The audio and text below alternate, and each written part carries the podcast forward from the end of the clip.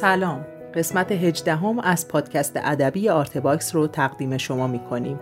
آرتباکس پروژه‌ایه که اطلاعات جامعی درباره زندگی بزرگان فرهنگ و هنر و ادب معاصر ایران به صورت رایگان در اختیار علاقه‌مندان قرار میده. شما میتونید با گوش دادن به پادکست‌های آرته با زندگی این بزرگان از زبان خودشون آشنا بشید. اگر دوست داشتید بعد از شنیدن این پادکست به سایت آرتباکس هم سری بزنید تا آثار هنری، عکس‌های این هنرمند، گفتگوی تصویری و صدای کامل مصاحبه‌اش رو هم به صورت رایگان ببینید و بشنوید. پروژه آرته صرفاً با اتکا به حمایت‌های مالی علاقه‌مندان فرهنگ و هنر پیش میره. اگر مایل هستید در ثبت تاریخ معاصر فرهنگ و هنر ایران سهیم باشید، میتونید با حمایت‌های مالی ما رو یاری کنید. لینک هامی باش که در توضیحات این قسمت قرار گرفته، راهیه برای کمک به پروژه آرته.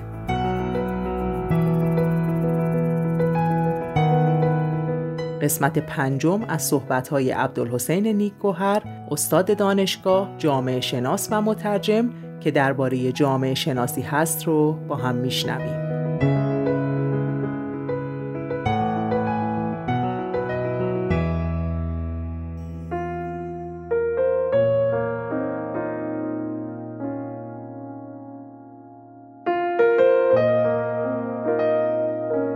جامعه شناسی همونطور که گفتم سابقهش دو تا میشه.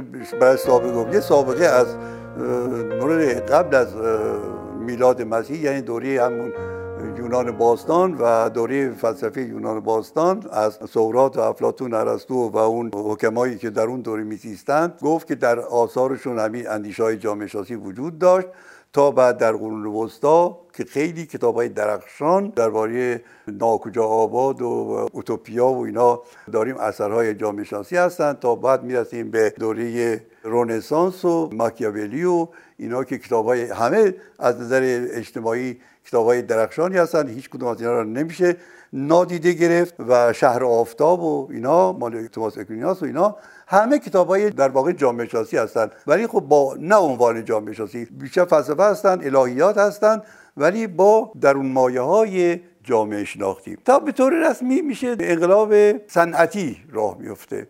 انقلاب صنعتی چهره دنیا را دگرگون میکنه کلا. دیگه مسافت‌ها اون مسافت نیست که شما با اسب میرفتی، پیاده میرفتی، حالا دیگه قطار هست و اینا، کشتی بخار هست، گروه‌های کارگری و فقیرنشین و حومه‌های کارگری تشکیل میشه، شکاف‌های طبقاتی میشه، کتاب‌های مارکس منتشر میشه و خب اینجا تقریبا همین زمانی است که اوگوست کنت در فرانسه دوره فلسفه تحققیش می‌نویسه، دوره فلسفه پوزیتیویسم رو می‌نویسه و اونجا در یکی از جلد 4 گویا اینا با عنوان فیزیک اجتماعی علمی به نام میگه که بعداً میشه جامعه شناسی رو در واقع پیشنهاد میکنه و خودش به طور رایگان در گروه‌های سندیکاهای کارگری اینا تدریس میکنه این درس رو، نه در آکادمی. کم کم دوره سان سیمون هست که او هم متوکلی، البته اینو باید برگردیم قبل از انقلاب فرانسه، ژان ژاک روسو و مونتسکیو و ولتر و اینا همه اندیشه‌های جامعه اون اصحاب انسیکلوپدی فرانسه مقدمات جامعه شناسی فرام، یعنی ناگهان نیست که اوگوست کنت بیاد و پوزیتیویسم رو بیان کنه.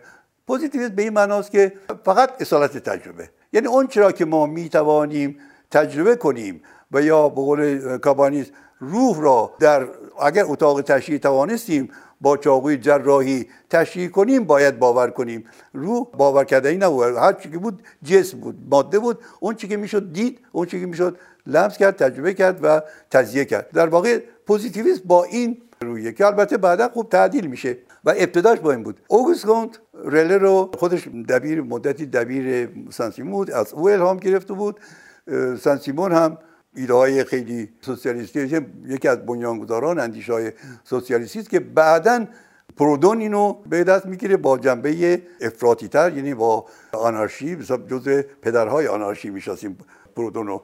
وقتی میگه مالکیت چیست، میگه مالکیت دزدی است. خیلی راحت جمله اولش کتاب مالکیت چیست، مالکیت دزدی است و این پرودونه.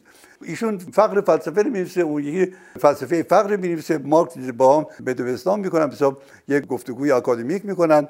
نیمه قرن 19 خب حوادث متعددی اتفاق میفته. انقلاب 1848 اتفاق میفته، مثلا پادشاهی در فرانسه برمیفته، جمهوری دوم برقرار میشه، جنگ 1870 میشه، دوباره داستان دریفوس و امیدزولا و من متهم میکنم و اینا. سوسیالیست‌ها جون میگیرن، بزرگترین حزب ژورس تشکیل میده، بسیار باوبد. ژان ژورس ترور میشه، جامعه فرانسه دو شقه میشه. در اواخر قرن 19 1895 دورکیم قواعد روش جامعه شناسی شد که در واقع یک مبدعی هست برای روش که بسیار هم انتقاد میشه، هم چاپای متعدد میشه. در هر جامعه شناسی با این ترتیب، با دورکیم، با جامعه شناسی کار و غیره، کتابای خیلی مهمش هست که آقای باقر پرهام ترجمه کرده. در واقع جامعه شناسی دیگه به عنوان یک رشته علمی آکادمیک میشه، میاد دانشگاه توسط دورکیم میتونیم بگیم و شاگردانی که ایشون تربیت میکنه. این در فرانسه بود. در آلمان هم ماکس وبر هست، زیمل هست و بعد جامعه شناسانی که واقعا حضور ذهن ندارم که اونها هم بخصوص تونیس که جامعه و اجتماع را می‌نویسه. جامعه و اجتماع کتاب بسیار تاثیرگذاری بود در آلمان که در واقع نوعی پاسخ هست به جامعه شناسی فرانسه. هر دو این کتاب‌ها نقد میشن ولی خوب کتاب‌های دورانسازی هستند در حق خودن. هم اقتصاد جامعه ماکس وبر، هم جامعه و اجتماع تونیس. اینجا جامعه شناسی پوزیتیویست هستیم. تا کم کم جنگ جهانی اول که تمام شد، دوره عده‌ای از جامعه شناسان در واقع قلقم میشن، در جنگ میمیرن. کانون جامعه شناسی از اروپا منتقل میشه به آمریکا که دیروز گفتم مکتب شیکاگو وجود میاد، بعد مکتب کلمبیا منتقل میشه به دانشگاه کلمبیا و در آلمان بعد از جنگ جهانی دوم مکتب فرانکفورت که دیروز بحث کردیم. خب در این وسط اون سالهایی که من رفتم فرانسه بار اول 1340 1959 60 بود، اولین ورود من که جامعه شناسی در اوج بود. گورویچ مدیر گروه بود و استادای خیلی تراز اول جامعه شناسی بودند. جامعه شناسی علم بسیار پرطرفداری بود. من ببینید چون هم وقتم تنگه، یعنی عمرم دیگه، زمان برای من خیلی مهمه، معمولا انتخاب من اینه که اصلا به فروش بره توجه نمی‌کنم. البته دوست دارم فروش بره، خوانده بشه کتاب، ولی این برای من گزینه اول نیست. گزینه اول من اینه که این کتاب علم را در اون رشته اندکی بالا ببره، اندکی به دانایی جامعه اضافه کنه در اون رشته. این همین خط مشی من بوده، افزودن به دانایی جمعی جامعه. و من فکر می‌کنم استقبالی که دانشجوهایی که اهل کتابن از کتاب من میکنن این نکته رو متوجه شدن. من هر کتابی را که انتخاب کردم در زمان خودش اولی بود. ماکس وبر اولین کتابی بود از ماکس وبر. اون وقت فقط یک مقاله از احمد اشرف موجود بود زمانی که این کتاب را من چاپ کردم. بعدی ریمون بودون، اولین کتابی بود که از ریمون بودون، منطق کنش اجتماعی و روش‌های جامعه شناسی. هیچ اثری از آثار متعدد ریمون بودون بعداً چاپ شد، ولی اون وقت هیچ کتابی ازش منتشر نشد. یعنی همه اینا رو اولاً که تقویت کنم رشته جامعه شناسی رو در دانشگاه، با اینکه خودم بیرون هستم سعی می‌کنم که در واقع با اون کار یه پله، حالا نیم پله شده، جامعه شناسی رو یا علم سیاست رو، حالا هر موضوعی که انتخاب میکنم ببرم. الان که مثلا اخیراً خب مسئله محیط زیست و گرمایش زمین و اینا مطرح شده، من کتاب برنار اتور کجا فرود بیاییم، کتاب بسیار دقیق و زیبایی درباره بیخردی زمامداران که اصلا پول صرف میکنن تا به مردم بقبولانن، مثلا شرکت‌های مثل اگزون و اینا نفت، که بگن که نه این دروغه، در حالی که خودشون میدونن که حقیقت داره، برای اینکه یه فرصت بیشتری داشته باشن از زغال سنگ یا از منابع فسیلی استفاده کنن و بدون پروایی داشته باشن که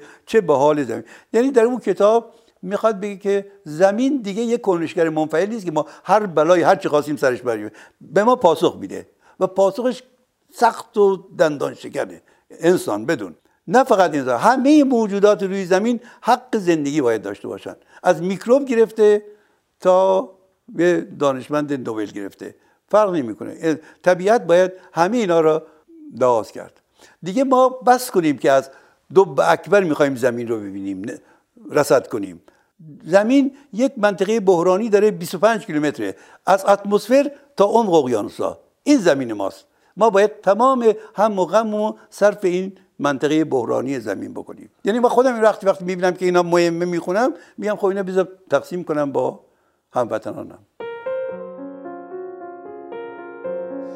اصولا کار کتاب و ترجمه به ویژه خب در این سالهای اخیر خیلی از نظر مالی با بحران روبروست، یعنی هیچ نمیشه گفت که مثلا اینجا تقصیر از چیه. ما اصولا فقط در دهه 60 بعد از انقلاب مردم کتاب میخوندن، یعنی تشنه یاد گرفتن بودن.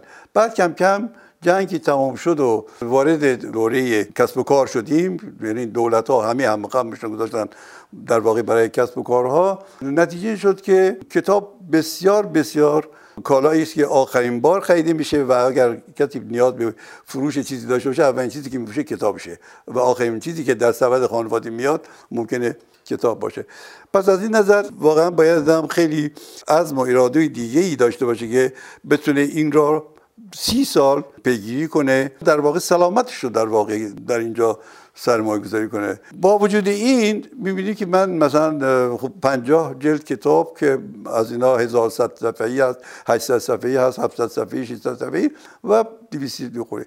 یعنی مجموعه کاری که در 30 سال انجام دادم تقریبا میتونم بگم که هیچ هفته‌ای در سال بدون کار ترجمه من زندگی نکردم در این 30 سال گذشته. هر جا سفرم رفتم کارمو با خودم بردم. چون من یک زندگی ناتمام دانشگاهی داشتم، سعی کردم با کتاب کمبود رو به نحوی جبران کنم، یعنی اون چرا که اونجا از دست داده بودم اینجا به دست بیارم. یعنی ارتباطمون با دانشگاه و با دانشجویان مخصوصا در رشته خودم حفظ کنم. اولا خدمتی کنم به رشته خودم، در رشته که 2 تا دوره دکترا در فرانسه گذرانده بودم.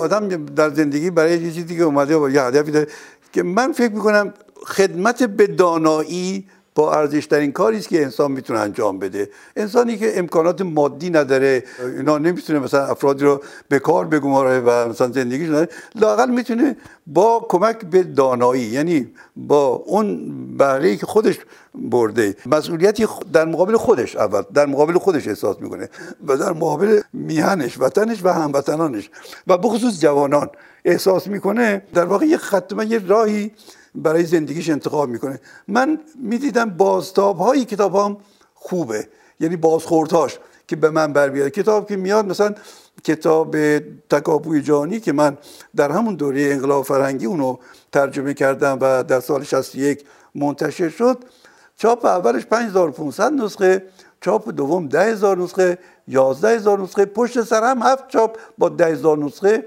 کتاب منتشر میشد و به فروش میرسید. منظور سعی میکنم کتاب ها به روز باشه و با اون خودم هم به روز باشم در رشته خودم، در علم خودم و زندگی. همینه دیگه، معنای دیگه نداره.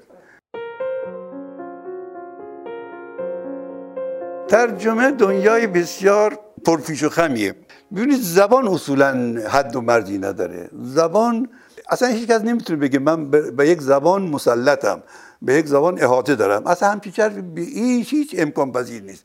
پیچیدگی‌هایی، نوانس‌هایی در زبان وجود داره که هر چقدر هم که شما پیش بری باز می‌بینی که چیز تازه‌ای پیدا می‌کنی.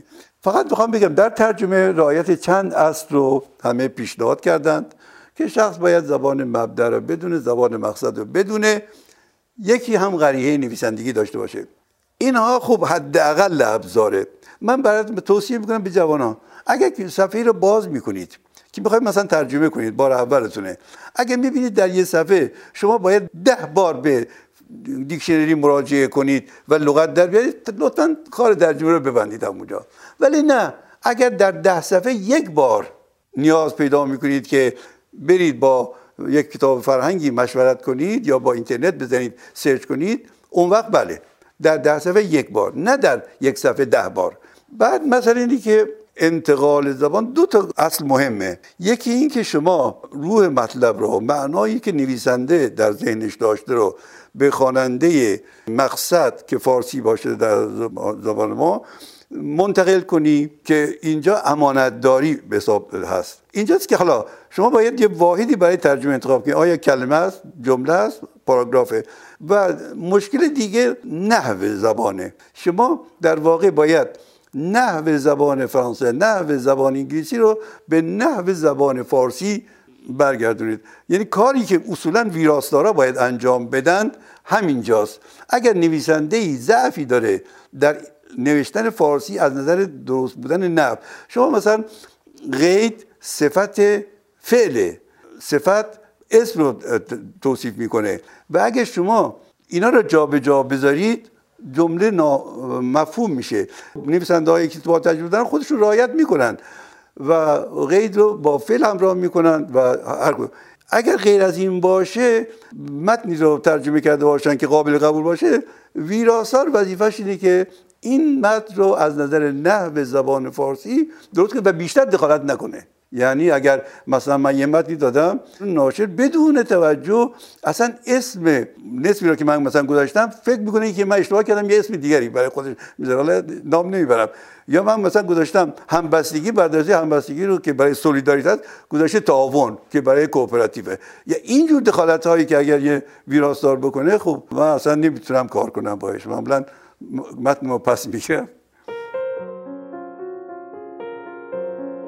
در یک جمله بگم بازخوردهای کار خودم، یعنی بازخوردهای کار خودم به خودم برمیگشت. یعنی من وقتی میدیدم که مثلا کتاب روش تحقیق من 5000 نسخه در یک تر فروش میره بدون که من خودم یک کلاس داشته باشم و به چاپ 35م 6م رسیده و بیش از 120000 نسخه ازش فروش شده، این خودش یه انگیزه به من میداد که راه درست انتخاب کردم. اون انگیزه من یکی این، یکی هم من همیشه اینو واقعا به عنوان صمیمانه میگم، بارها هم نوشتم، همیشه فکر میکنم که یک امانتی پیش منه، من امانت دارم. این امانت رو اولا از ملت ایران، یعنی از قبل مالیاتی که ملت دادم و من رفتم درس خوندم و به یک جایی رسیدم از نظر دانش، اینو وظیفه دارم که این امانت رو برگردونم و به کی؟ به جوانان و دانشان. این همیشه برای من موتور حرکت من بود. یکی این، یکی هم که خب چه چیزی بهتر این که شما با آدمای به حساب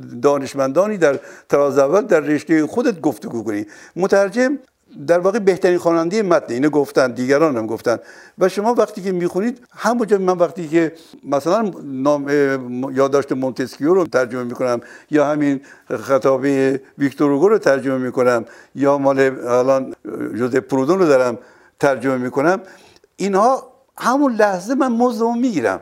لذتی که از کارم میبرم همون لحظه، فرزانگی که در این اشخاص میبینم و از اونها لذت میبرم، این خودش پاداش کافیه و این باعث میشه که من این کار رو ادامه بدم. الان بعد از 90 که دیگه کاملا خودمو خانه نشین کردم، هر کاری بیرون گرفتم، هر قدرم که زنگ زدن برای تدریس، برای کار، اینا قبول نکردم. همیشه میگم که خب ما به اندازه کافی کار کردیم، راه رو برای جوانان باز کنن. واقعا جوانان رو باعث هستن، ولی گروهی که الان افتادن تو گروه‌های آموزشی راه رو برای اینا سد کردن، با مانع تراشی میکنن، مانع از ورودشون به دانشگاه میشن که خودش خیلی جای واقعا تأسفه و باید اینو بازاندیشی بشه. جوانانی که تحصیل کردن و خوب تحصیل کردن به بهانه‌های بیخود بیرون از دانشگاه نمونن که راه مهاجرت بگیرن، بالاخره میرن در دانشگاه‌های دنیا. جایزه جشنواره بین‌المللی فارابی چطور؟ بله، واقعا اونم بیخبر بودم. من یه روزی که به من زنگ زدن، اول خودم باور نکردم، تعجب کردم که چجوریه، بعد متوجه شدم که نه، این اصلا ربطی به ارشاد نداره، این مربوط به وزارت علومه. چون ارشاد هر بار که من کتابم به پای کتاب نهایی کتاب سال رسیده رد کردن، تا حالا 3 بار اتفاق افتاده که به من رسیده به 2 تا کتابی که باید بینشون انتخاب بشه، چون به اون وقت زنگ میزنن به شما که آقا خلاصی از اون اصل کتاب و شرح حال و اینا رو بفرست. وقتی اینجا میرسه من دیدم که در دقیقه 90 اسم و خط میزنن، به همین اصلا تعجب کردم اینا که گفتن. دیدم نه، هفته بعد دعوتنامه فرستادن، به من گفتن که اونجا یه هیئت استادانی به اتفاق آرا شما رو انتخاب کردند، یعنی مجموعه آثارتون رو به عنوان مترجم پیشکسوت و برتر کشور. واقعا اتفاقی افتاد. حالا شما پرسیدید، من مجبورم اینو بگم، من دیگه اصلا فراموش کرده بودم که الان شما عنوان کردید. یک کتاب کوچیکی اخیرا من دارم 160-70 صفحه، همین کجا فرود بیاییم رو من 4 بار 5 بار خودم اینو خوندم، غلطگیری کردم، باز خوندم. چون می‌بینید یک کاری هست که این کار باید به صورت اصولی، مثل ناشرای بزرگ، واقعا چون کتاب تیراژش بزرگ و سرمایه‌دار، اینا براشون سر می‌کنه که یک غلطگیر نمونه‌خوان حرفه‌ای داشته باشند. زمانی که آقای جعفری در طرح نور را من دیده بودم، اینا که فارسی رو از چپ به راست میخونن تا غلط متوجه غلط بشن، یعنی حرفه‌ای برای اینکه شما از راست میخونی متوجه غلط بودن جمله نمیشی، ولی از چپ که میخونی به راست کلمه رو میتونه میگه این کلمه اینجا مثلا یه چیزی افتاده، یه غلط چاپیه اینجوری. یعنی با این دقت سعی میکنن که کتاب بی غلط باشه. اصلا شما کتاب بی غلط در زبان فارسی ندارید، محاله. هر چقدرم که غلطگیری بکنید. چون من این دفعه بار آخر چهارم کتابمو بلند بلند میخوندم تا غلطهایی که تایپیست، من که نوشتم اون نوشته در، من از نوشتم اون نوشته که، غلطهایی که تایپیست وارد متن کرده، من اونها رو فقط با بلند خوندم، چون ظاهر کلمه غلط نیست، فقط جمله رو وقتی میخونی معنا نمیده، متوجه میشه اینجا. به اصل کتابم مراجعه میکنم میبینم بله من نوشتم در، اون نوشته بر، من نوشتم که، اون نوشته چیز دیگه. یعنی این جور چیزا غلطها هم پیش میاد. اینو که واقعا با زحمت خیلی زیاد، با صرف وقت خیلی زیاد، مثلا یک هفته طول میکشه که من یک کتاب 160 هفته رو با این دقت بخونم، غلطگیری بکنم. درباره ترجمه گفتم من خدمتتون، سه اصل گفته بودن، زبان مبدأ، زبان مقصد، قریه نویسندگی. ولی من خودم یه شرط بعدی گذاشته بودم و اون اینه که اونتولوژی، یعنی شما حق را به مشتری بدی، رعایت حق مشتری در کارت. هر صنفی، پزشک و وکیل و مترجم، موظفند در حرفشون این انتولوژی رو رعایت بکنند، یعنی حق مشتری رو ضایع نکنند. حق مشتری من خواننده منه هست، من حق رو به هیچ عنوان ندارم از حق او کم کنم، یعنی چیزی از او کم کنم. اینی که باید تمام سعیمو انجام بدم که تا اونچه که در توان منه، و من این کار شخصا انجام میدم، یعنی اصلا احساس گناه میکنم اگر کوتاهی کنم در این زمینه. بعد از یک ساعت پیاده روی صبح، معمولا بعد از صبحانه میشینم کار اتاق خودم که الان کتاب همین اروپا از اسطوره تا واقعیت دارم ترجمه میکنم، تا ساعت یک بعد از ظهر، بعد دوباره از ساعت 4 بعد از ظهر تا 7 بعد از ظهر من معمولا با این نظم کار میکنم همین حالا. و هنوز به قول که یک کتاب تمام نشده، من کتاب بعدی رو زیر نظر میگم که چه باید باشه، که الان خیلی خوبی که 2 تا کتاب از اینترنت انتخاب کردم و باید سفارش بدم از اروپا یا از کانادا برای من بیارن یا دکتران بخرن بفرستن. من معمولا کتابامو یا از برنامه تلویزیون که برنامه کتاب داره روزهای چهارشنبه نقد کتاب داره، اگر در موضوع کار من باشه انتخاب میکنم، یا اینکه از اینترنت دنبال هم ناشرایی که میشناسم آخرین کتاباشون و خلاصه‌اشون میخونم. ولی خب دیگه خودم هم توان چیزی ندارم دیگه، چشمم دیگه اجازه نمیده، دست اجازه نمیده، کمر اجازه نمیده، و واقعا بیماری حساب قلمم اینه که گردن و چشم و اینا زود فرسوده میشه در اثر کار. جامعه شناسی به من خوب میتونم بگم خیلی اعتباری داده، نامی داده، میشناسن. الان کم و بیش در ایران شما یا تو اینترنت اگه بزنید میبینید که رفرانس ها به کار من زیاده و دانشجوها، استادایی که اصلا من هیچ وقت ندیدند بعد از انقلاب در سراسر کشور تدریس میکنن بدون اینکه منو دیده، مثلا با من حضوری آشنایی حضوری داشته باشن، کتابای منو تدریس میکنن، انتخاب میکنن، به دانشجوها توصیه میکنن، و این خودش برای من کافیه، یعنی خودش راه رفته، من چیزی نکردم، زحمت من به هدر نرفته.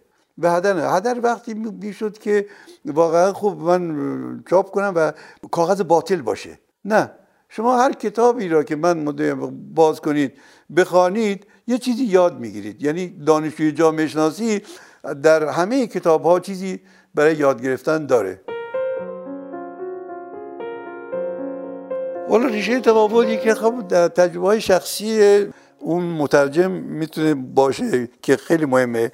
ببینید من خودم خدمتتون در دفعات قبل گفتم نوجوانی خوره کتاب بودم. خود این کتاب خوندن خیلی زیاد، یعنی مثلا در سنین 12 14 15 17 سالگی 16 سالگی شما مثلا بیش از 10000 15000 صفحه کتاب بخونی، کتابایی که مناسب سن و سال من بود، حتی بیشتر از سن و سال، رمان‌هایی که مال به حساب نوجوانان اینا بود، ترجمه فارسی شو مثلا من میخوندم. بعد که به فرانسه رفتم مثلا به توصیه استادم ژان سوزیه، اولین کتابی که به من توصیه کرد خوندن ژان کریستوف بود، رومن رولان، به فرانسه. من قبل از فارسی فرانسه اون کتاب رو خوندم قبل از فارسی خانواده تیبو رو من قبل از ترجمه آقای ابوالحسن نجفی فرانسه‌شو دیده بودم که برنده جایزه نوبل 1000 مال روژ مازندوگا که آرون دوست آرون بود، آرون توصیه کرده بود.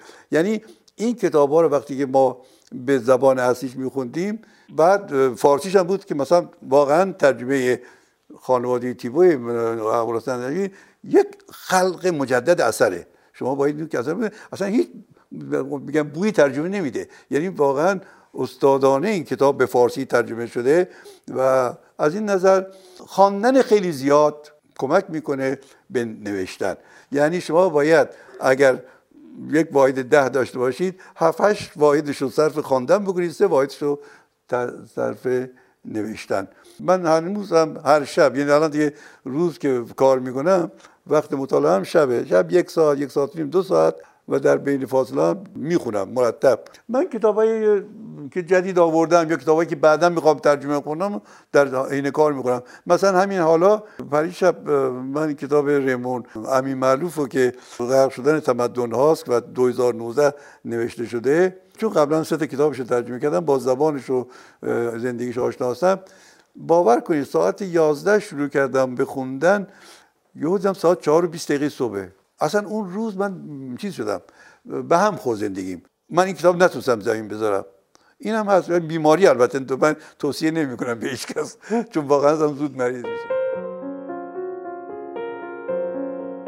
باید سعی کرد که این تعارض نباشه، یعنی مثلا معنا رو نباید فدای زیبایی کرد، باید حد اکثر معنا رو حفظ کرد چون مهم معنا است و بعد اون رو در قالب زیبا بیان کرد که خواننده با همون خوانش اول درک کنه، دوباره مجبورش اصلا بخونه که ببینید شما چی میخوای بگی. من معمولا جمله ها رو که خودم نوشته‌های خودم میخونم سعی میکنم اینجوری ویرایش کنم که یه بار میخونم ببینم اگر جای یک کلمه رو عوض کنم خود راحت‌تر خوانده میشه و معنا هم درست‌تره و سعی میکنم این کارو بکنم. ولی خب در اون نوشتن اول گاهی پیش نمیاد، ولی در بازخوانی که فاصله میگیرید و باصلای بلند میخونید و اکوی زبان رو میبینید، که من خودم به این اکوی کلمات در ذهنم خیلی اعتقاد دارم شخصا در فارسی، چون فارسی هم زبان بسیار خوش آهنگی است. در واقع شما اگر درست بنویسید و بخصوص اون جاهایی که ایجاب میکنه و حق مطلب رو قید دادا کنید، مطلب خیلی خوب خوش آهنگ خواهد بود. در واقع اره برگرداندن یه از فرهنگی به فرهنگ دیگه است، ولی با حفظ روح قلم نویسنده. درسته که فرهنگ زبان فرانسه است، ولی در خود زبان فرانسه هم نویسنده ها با هم متفاوتند. ریمون بودون یه جور می نویسه، ریمون آرون یه جور دیگه می نویسه، استوزل یه جور دیگه می نویسه، هر کدام. یا امین معلوف همیشه با یک نوع احساس عرب مسیحی لبنانی، یعنی با اون بک‌گراند شرقی خودش، با خود لوان میده که به کشورهای ساحل و مدیترانه که میگفتن در شرق بود، این با این فرهنگ بزرگ شده و اینو در نوشته‌هاش بازتاب میده. در اون کتاب عامل انسانی نکته‌ای هست که به این اشاره کردم، به این مشکل. ما ببینید یه پروتکلی همیشه برای هر کاری، یه پروتکلی از این دستورالعمل کار است. دستورالعمل فرض ترجمه که شما باید این قواعد رعایت کنید. جراح مغز باید این پروتکل داشته باشه، دندانپزشک باید این پروتکل‌ها را در موقع کار داشته باشه. خب این یه پروتکله. یه وقت هم که در واقعیت میدان عمل کار هستید، شما مترجم پشت متنش، اون چیزایی که اونجا قواعدی که هست همش رو نمیشه اینجا. یعنی اینجا شما با یک پیشامدی غیر مترقبه روبرو میشید، با یک وضعیت غیر مترقبه و بی سابقه روبرو میشید که باید مشکل رو حل کنید. مثلا من در مقابل کلمه قرار میگیرم که میبینم به هیچ عنوان یا اون لحظه فارسی درست اون کلمه به ذهنم نمیزه یا اصلا در فارسی معادلی برای اون کلمه نداریم بذارم. خب اینجا چیکار میکنم؟ اینجا من میام یه مقداری در واقع از امانتداری دور میشم، چیز رو فدا میکنم و به جای یک کلمه 2 کلمه مترادف میسازم که به خوانندم کمک کنم برای فهمون، ولی او از فصاحت کلام کم میشه ولی به معنا که نزدیک باشه و به خواننده برای فهم مطلب کمک کردم. آنی باید در به حساب اوج ثانیه تصمیم بگیرید که اون مشکل رو حل بکنید و اینجاست که کاربرد هوش در کار که گاهی عافیت بخش گاهی هم فاجعه آمیز میشه.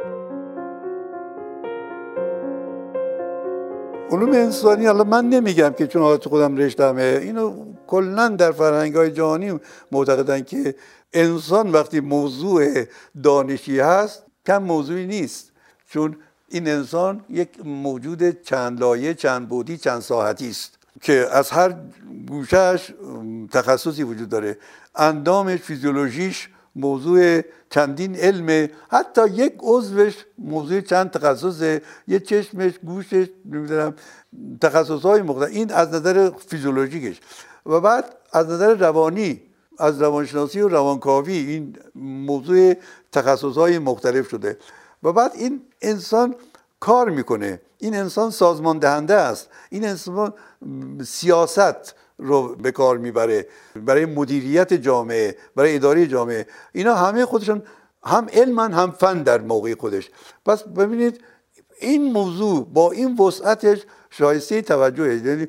یعنی ما هر چقدر به علوم انسانی توجه بکنیم، قدرش رو بدونیم، فرصت براش بدیم و مانع تراشی براش نکنیم بهتره. ولی با سانسور کردن مثلا یافته‌های علوم انسانی، تحقیقات علوم انسانی، چه خدمتی به انسان میکنیم؟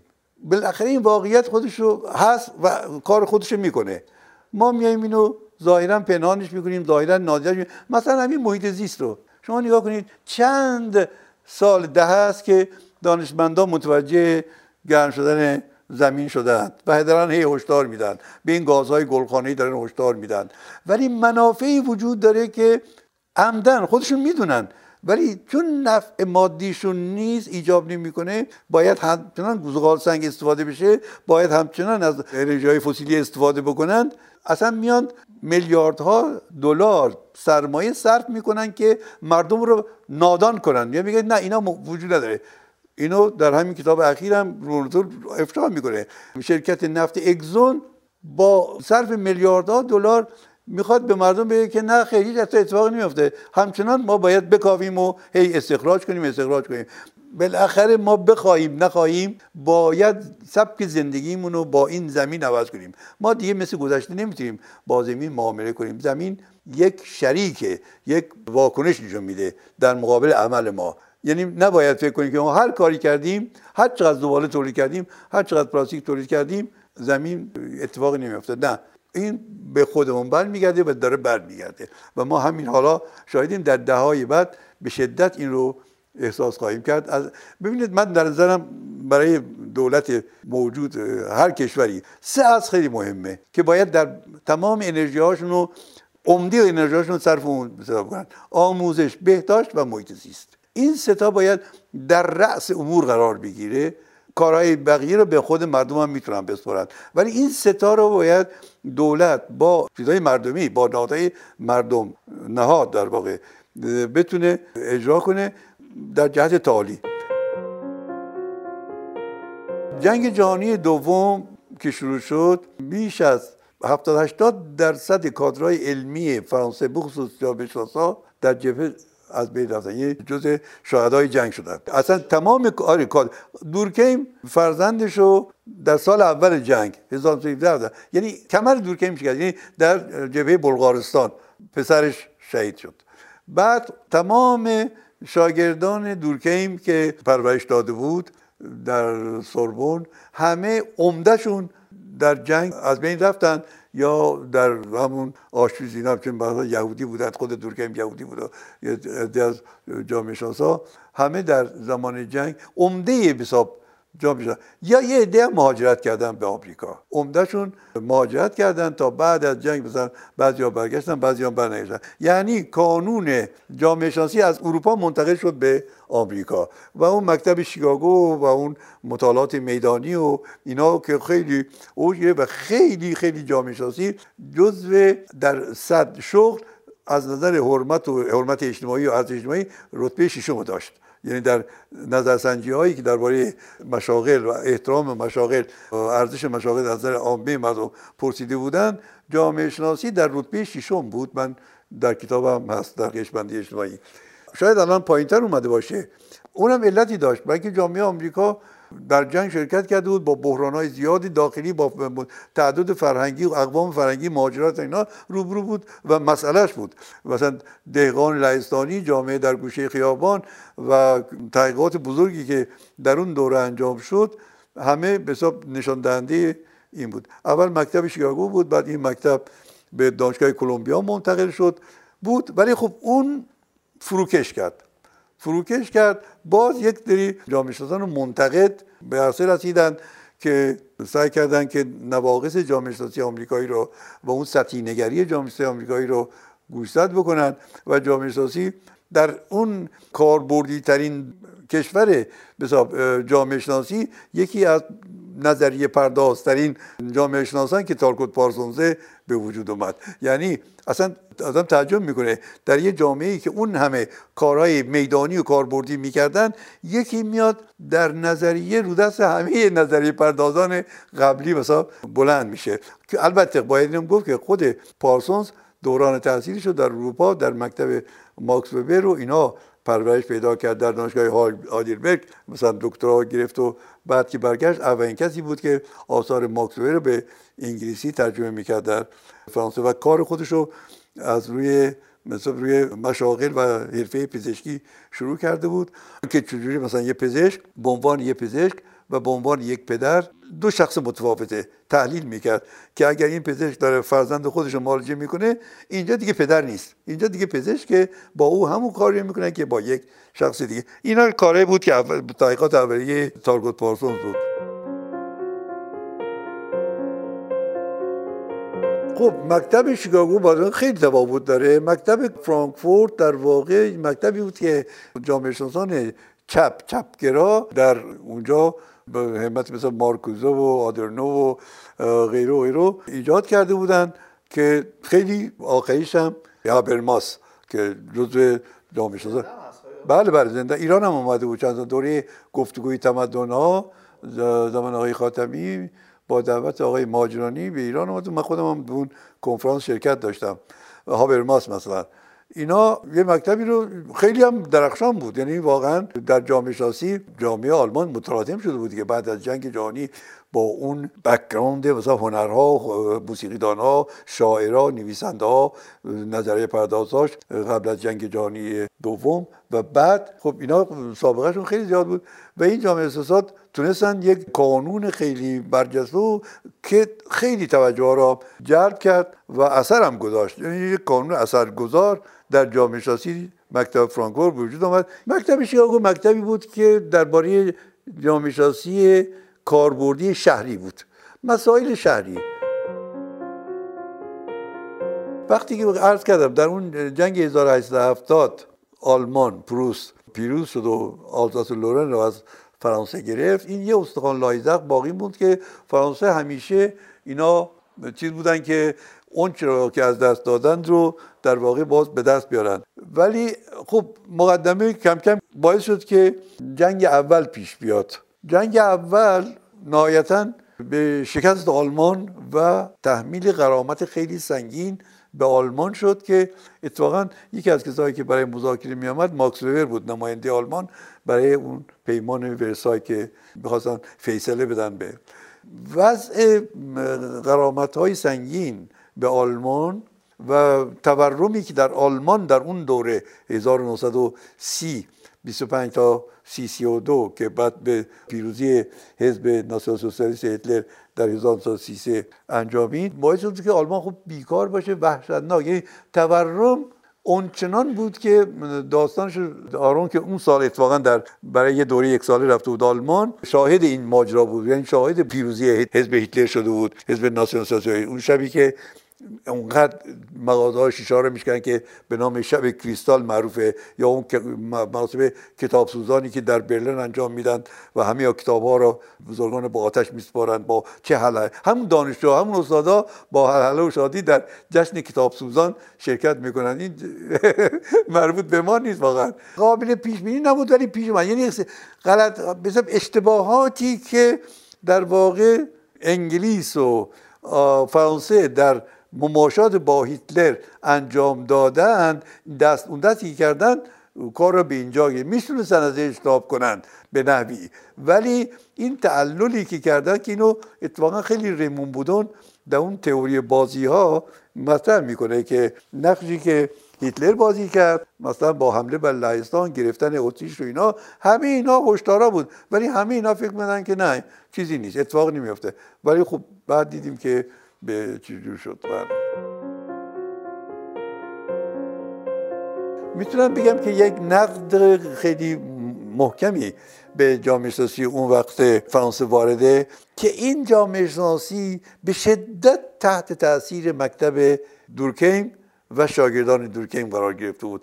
و چنان اتوریته‌ای و چنان پرستیژی مثلا دورکیم داشت، ابهتی که داشت با کتابهایی که نوشته بود و با زندگی شخصی خودش ایجاد کرده بود و شاگردانی که پرورش داده بود، ما به ندرت از زبان اونها اسم جامعه شناسان دیگر رو میشیدیم، مگر اینکه گورویچ که خودش روسی الاصل بود و بعد از خودش در انقلاب جزو دبیر چیز لنین و اینا بود و اینا، بعد مهاجرت میکنه و به تدریج میاد آلمان و اینا و بعد میاد در فرانسه متوطن میشه و فرانسوی میشه.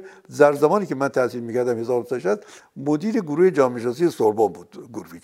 از زبان گورویچ است که ما کم و بیش با زیمل و با ماکس وبر و با جامعه شناسان آلمانی زبانی که اصلا در جای دیگه بحث شدن، اونم خیلی کوتاه، 200-300 بیشتر نه، نام میبرن از اینها. همش در چارچوب مارسل موس که خواهرزاده دورکیم بود، تئوری های اون و جامعه شناسی دورکیم بنا. بعداً البته خوب جامعه شناسی ریمون بودون میاد که در آمریکا تحصیل کرده بود، این متحول میکنه، یعنی این دفعه از یه جوی دیگه ریاضیات رو وارد جامعه شناسی بود. تا اون وقت اصلا کاملا توصیفی بود، کیفی بود، ولی حالا میاد اینجا تجربی میشه و پیمایشی میشه و اندازه‌گیری میشه و عدد و رقم و محاسبات و انواع. بعد خب بالاخره کامپیوتر هم کمک میکنه، نرم افزار اسپیسیس میاد و تحلیل‌ها میره تمام و اونم بازم محدودیت‌های خودش داره. بعد متوجه میشه نه، اینقدر توجه به روش کمی زیان بخشه، ما رو به جایی نمیرسه. بعد باز ریمون بودون میشه که تلفیق روش کمی و کیفی رو با هم ابداع میکنه و بعد در اهمیت روش‌های کیفی صحبت میشه و میدونی خود جامعه شناسی هم همینجوری خودش نقد میکنه، پیش میاد، نقد میکنه، پیش میاد. عرض کردم روی علم روی دو پا پیش میره، نظریه و نقد. نظریه لازمه، نقدم لازمه که علم به روز باشه. در فیزیک هم همینطوره. فیزیک هم شما نگاه کنید هر 10 سال تئوری های فیزیکی نو میشن. عمر یک نظریه فیزیکی حداکثر 10 سال. جامعه شناسی مثل ققنوسی که همیشه از خاکستر خودش بلند میشه، یعنی میسوزه و واقعا از درون خاکستر خودش سر بلند میکنه، دوباره یه جون تازه میگیره، جامعه شناسان تازه‌ای عرضه میشن و همینجور ادامه داره. در هر حال روی هم رشته ایست، یعنی یک دیسیپلینی است که حرفی برای گفتن داره چون موضوعش انسانه. حالا متوجه شدن که دیگه تک رشته‌ای، یعنی از یک زاویه به موضوع انسان نگاه کردن کافی نیست. یعنی شما مسئله کاری که در نظر میگیرید که یکی از ابعاد اصلی زندگی مدرنه، این کار رو باید شما از جنبه روانی، از جنبه فیزیکی در نظر بگیری، خستگی کار رو بسنجی، ارگونومی را بسنجی، ابعاد بدن را با ابزار کار. همین صندلی که الان ما نشستیم، این یه مطالعات ارگونومی روش شده که ما میتونیم راحت روش بشینیم. اگر این مطالعات ارگونومی نبود، یعنی با ابعاد بدن سازگاری نداشت، ما بلافاصله دچار. اینها دانش‌های جدیدی است که وارد جامعه شناسی میشه، یعنی جامعه شناسی روشو بینا باز میکنه و بینارشته‌ای میشه. و الان تحقیقات یه تحقیقات صرف یک بودی نیستند، چند بودی، چند ساحتی هستند و اینا هستند که باید متخصصان مختلف با همکاری با هم به یک کار تحقیقی در حوزه جامعه شناسی اقدام بکنن. من یه بار گفتم فلسفه زهدان جامعه شناسی است. شما نگاه کنید بخش عمده این کتاب از ابتداش از فلسفه شروع میشه، یعنی از همون فلسفه یونان باستان، از دوره سقراط، افلاطون، ارسطو تا بعد دوره قرون وسطی، تماما تفکر اجتماعی در فلسفه مطرح میشه. یعنی همون فرقی نمیکنه، اسمش جامعه شناسی نیست، ولی تفکر اجتماعی است که در افلاطون شما می‌بینید، در ارسطو می‌بینید، در توماس اوکیناس می‌بینید، همینطور میایید تا ماکیاولی و اینها، همه اینا تفکر جامعه شناسی سیاسی، تا اینکه میرسیم به قرن 19 اوگوست کنت که این واژه رو که روی لج و لجبازی البته، چون اسمش بود فیزیک اجتماعی، بعد یک کتابی در لوپله در بلژیک در میاره با این عنوان که آمار فیزیک اجتماعی، بعد اوگوست کنت اینو عوض میکنه که با اینکه با اون کتاب اشتباه نشه، اسم سوسیولوژی رو که از دو ریشه لاتینی و یونانی سوسیوس لوگوس میگیره و هم میچسبونه. و در ایران هم در سال 1916 آقای زندیا دکتر صدیقی این واژه جامعه شناسی رو به جای علم الاجتماع به فرنگستان اول پیشنهاد میکنه و تصویب میشه جامعه شناسی. این سیر مثلا سوری رو پیدا میکنه. فلسفه به نظر من حتی دانشجوی جامعه شناسی باید حتما از فلسفه، چون الان جامعه شناسان معاصر بیشتر به مود فلسفی داره کارشون، جامعه شناسانی که اخیراً به عنوان متفکران اجتماعی، نه جامعه شناس، متفکران اجتماعی اونا رو میشناسیم، بیشتر بار فلسفی داره کارشون. یعنی ما نمیتونیم جامعه شناسی بخونیم و به کارهای فیلسوفان معاصر مرز، البته وجود داره، فلسفه یک اصلا هدف و موضوعش یه چیزی دیگه است، جامعه شناسی یه چیزی دیگه است، اینا داره، ولی اینکه او مسئله رو در یک بعد دیگه‌ای مطرح میکنه با یه هدف دیگه که اصلا هدفش کاربردی و دادن یک سازمان و معرفی به حساب ارائه یک طرح و برنامه برای جامعه نیست.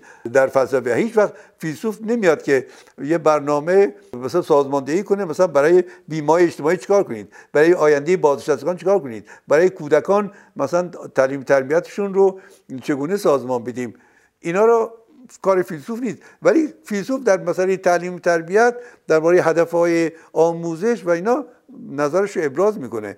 اینه که مسلماً چارچوباشون متفاوته، ولی خب از هم باید استفاده کنن جامعه شناسان از فلسفه بیشتر.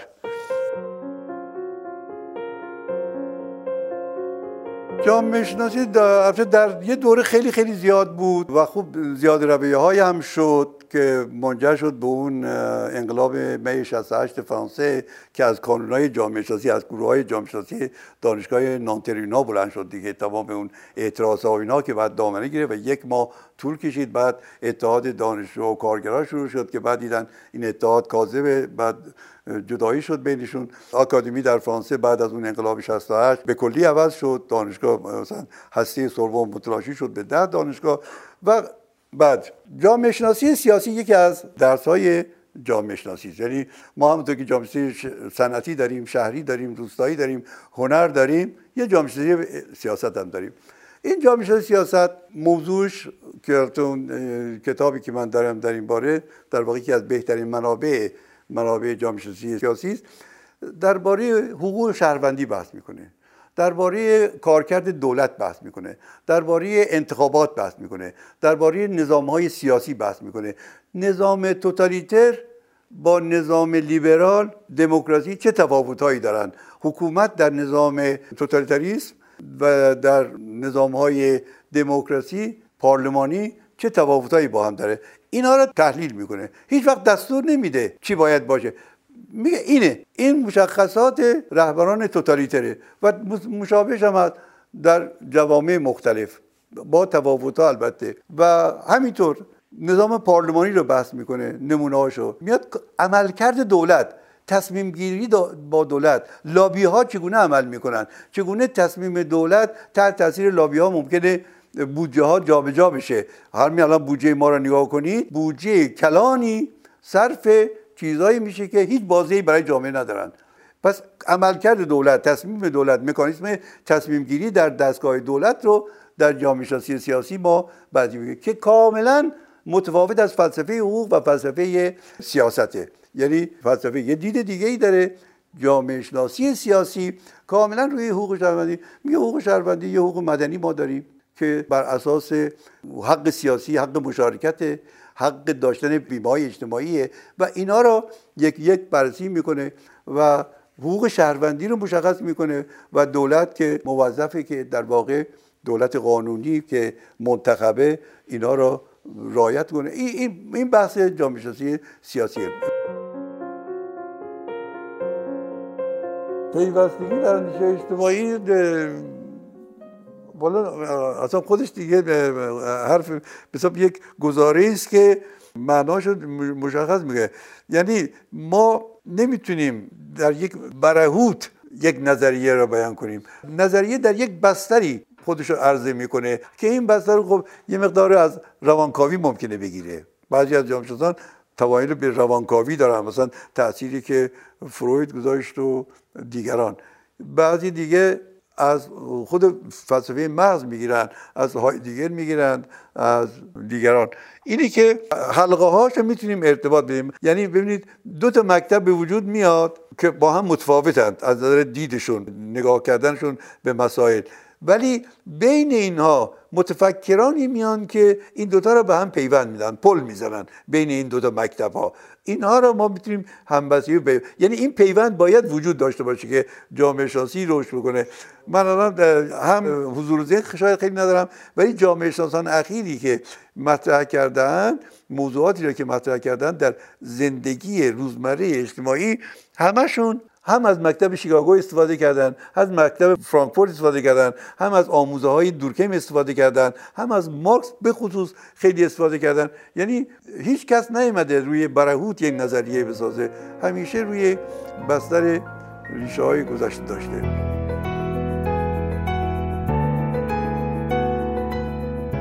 خیلی ممنون که وقت گذاشتید و پادکست ما رو شنیدید. در قسمت بعد عبدالحسین نیک گوهر درباره دیدگاهش نسبت به زندگی برامون صحبت میکنه. امیدوارم که قسمت بعدی رو هم دنبال کنید. تهیه کننده پروژه فخرالدین انوار. همکاران این قسمت پرهام وفایی، روژین گلستانی و مهیار مهرنوش. متن معرفی اپیزود شکیبا شخصیان. تولید پادکست زهرا بلدی و پرهام وفایی. من مریم بلدی هستم و میخوام بخش جدیدمون آرتکست رو هم بهتون معرفی کنم. ما در آرتکست داستانهایی از سرگذشت بزرگان فرهنگ و هنر و ادب معاصر ایران رو براتون میگیم که دیگه در بینمون نیستن. امیدوارم آرتکست رو هم دوست داشته باشید. وبسایت ما artbox.ir